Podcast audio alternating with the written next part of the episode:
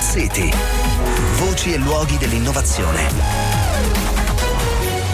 Di Maurizio Melis. Buonasera, buonasera, bentornati a Smart City. Torniamo a parlare eh, di eh, tecnologie per la sicurezza dei trasporti, in particolare eh, i trasporti pesanti che per evidenti eh, ragioni hanno poi un peso specifico superiore nel quadro più generale della sicurezza stradale. In questo nostro racconto ci sta aiutando il Politecnico di Torino e questa sera non facciamo eccezione, diamo il benvenuto ad Angelo Bonfitto, professore del Dipartimento di Ingegneria Meccanica Aerospaziale e anche membro del centro CARS. Buonasera, benvenuto. Buonasera, buonasera a voi. Parliamo questa sera di un tema che è quello delle tecnologie per il monitoraggio del conducente. Tra l'altro c'è una normativa europea che prevede che a partire da luglio 2024, lei ci insegna, obbliga di fatto i veicoli nuovi di nuova immatricolazione a essere dotati di queste tecnologie. Allora, monitoraggio del conducente, perché e che cosa viene monitorato? Quali atteggiamenti? Sì, come, come diceva lei, eh, da, da, luglio 24 una normativa imporrà di monitorare quali sono i comportamenti a bordo del, del conducente, comportamenti che possono essere impropri, definiti impropri, generati da azioni illegali, quindi insomma, eccesso di velocità eh, o utilizzo di, di, di, alcol e droghe, oppure eh, legati a comportamenti dovuti ad affaticamento, disattenzione o distrazione. E questa normativa va proprio nella direzione di monitorare qual è la distrazione, eventuali eh, stati di distrazione del driver legati a comportamenti eh, di tipo visivo, sbagliati da un punto di vista eh, di visivo, uditivo, manuale o anche cognitivo, quindi avere eh, lo sguardo fisso sulla strada ma pensare ad altro, avere la testa altrove e mh, mm, non essere attenti e quindi pronti ad eventuali mm. interventi alla guida del veicolo. Va quindi Perché la se uno si arrabbia, se ho capito bene.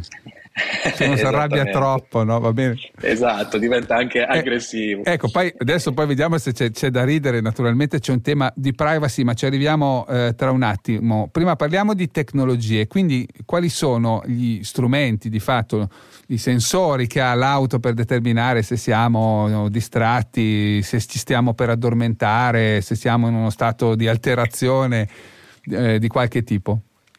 Sì, tipicamente eh, le soluzioni presenti allo stato attuale sono legate al monitoraggio di, di dati biometrici del conducente, quindi telecamera rivolta verso l'interno, quindi a monitorare qual è eh, la posizione della testa, l'orientamento dello sguardo, la frequenza di dibattito delle ciglia e, e, e altro. Oppure una combinazione di, della misura di dato biometrico con eh, la misura dell'azione del, dei comandi del driver, del conducente sul veicolo, quindi l'azione sul, sullo sterzo, l'azione sui pedali, anche in combinazione con quello che è l'ambiente stradale, quindi combinare l'azione che sta effettuando il driver con l'informazione della, del raggio di curvatura della strada o della presenza di altri veicoli, di altri ostacoli, quindi capire se quello che sto facendo è coerente, è coerente, è coerente oppure no. Mi diceva anche che per esempio quando ci si distrae le correzioni dello sterzo diventano meno frequenti, si usa lo sterzo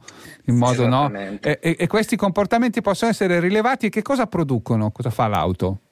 L'auto produce un, un segnale uditivo di, di allarme e quindi, quindi, segnala la condizione anomala. Quindi fa una specie di beep e, e, cerca di richiamare esatto. eh, all'ordine il conducente. Ecco, tutto questo, tutto questo monitoraggio in qualche modo è qualcosa che si consuma, inizia, finisce, muore a bordo del veicolo o è qualcosa che, eh, come dire, prevede invece che queste informazioni vengano registrate, spedite in giro, addirittura elaborate eh, all'esterno con evidenti problemi di privacy?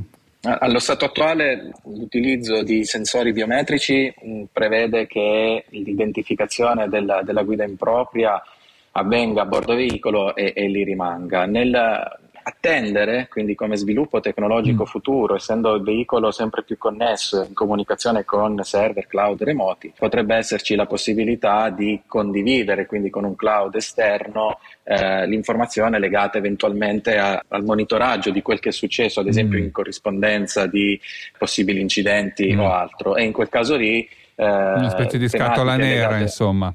Certo, tematiche legate alla privacy quindi diventano un limite o un vincolo. Eh, allo stato attuale sulla normativa europea c'è il suggerimento di trovare delle soluzioni tecnologiche che non prevedano l'utilizzo del dato biometrico, che d'altronde potrebbe avere anche dei limiti proprio tecnici mm. eh, legati al fatto che, ad esempio, indossare degli occhiali da sole impedirebbe certo. alla telecamera interna di, di detezionare appunto sì, lo, sì, lo sguardo. Sì. Certo, chiarissimo, chiarissimo. Insomma, pregi e difetti di una storia per gran parte ancora tutta da scrivere, forse devo dire per il trasporto pesante sono più i pregi. Bonfitto? Il monitoraggio di, di, queste condizioni di distrazione, a maggior ragione per il trasporto pesante, è utile visto l'utilizzo prolungato del mezzo e, e anche le conseguenze di possibili sinistri. Ecco. Eh, grazie, grazie Angelo Bonfitto.